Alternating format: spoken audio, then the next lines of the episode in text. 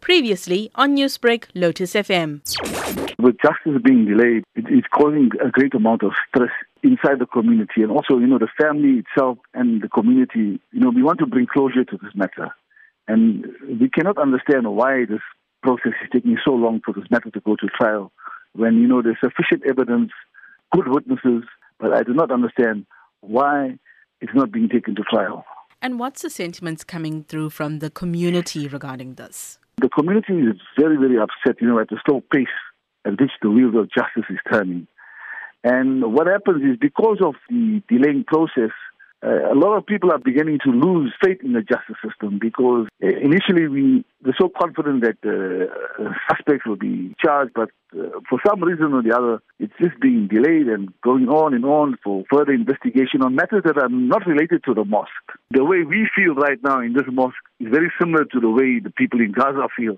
When powerful enemies attack you, you know, it is condoned by the broader community. They don't condemn. You know, other religious organizations haven't come out openly in condemning what has happened to the mosque. And, and that's the same way we feel like, you know, in, in our situation where we are the ones, we are the victims of this barbaric deed, you find that there's no concern in, in the broader Muslim community in, in terms of bringing about justice in this particular matter.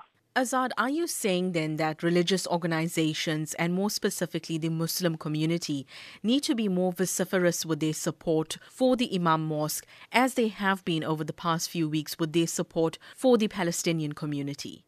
Now, before you want to protest against the people in Palestine, protest about those who attacked this mosque. The people in South Africa, especially the Muslims, they should reflect. Don't worry about Palestine when within your own community you have these terrorists that are operating here.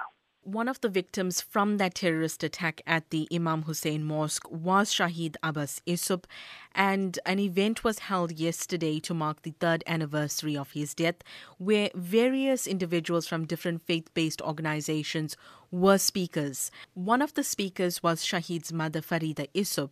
What did she have to say about the delay in the case? The mom made an impassionate plea, you know, to the MEC that, you know, that she needs to bring closure to the matter. You know, the matter has been haunting her now for the past three years. The wheels of justice are so slow. She wants this matter to be brought to finality as soon as possible.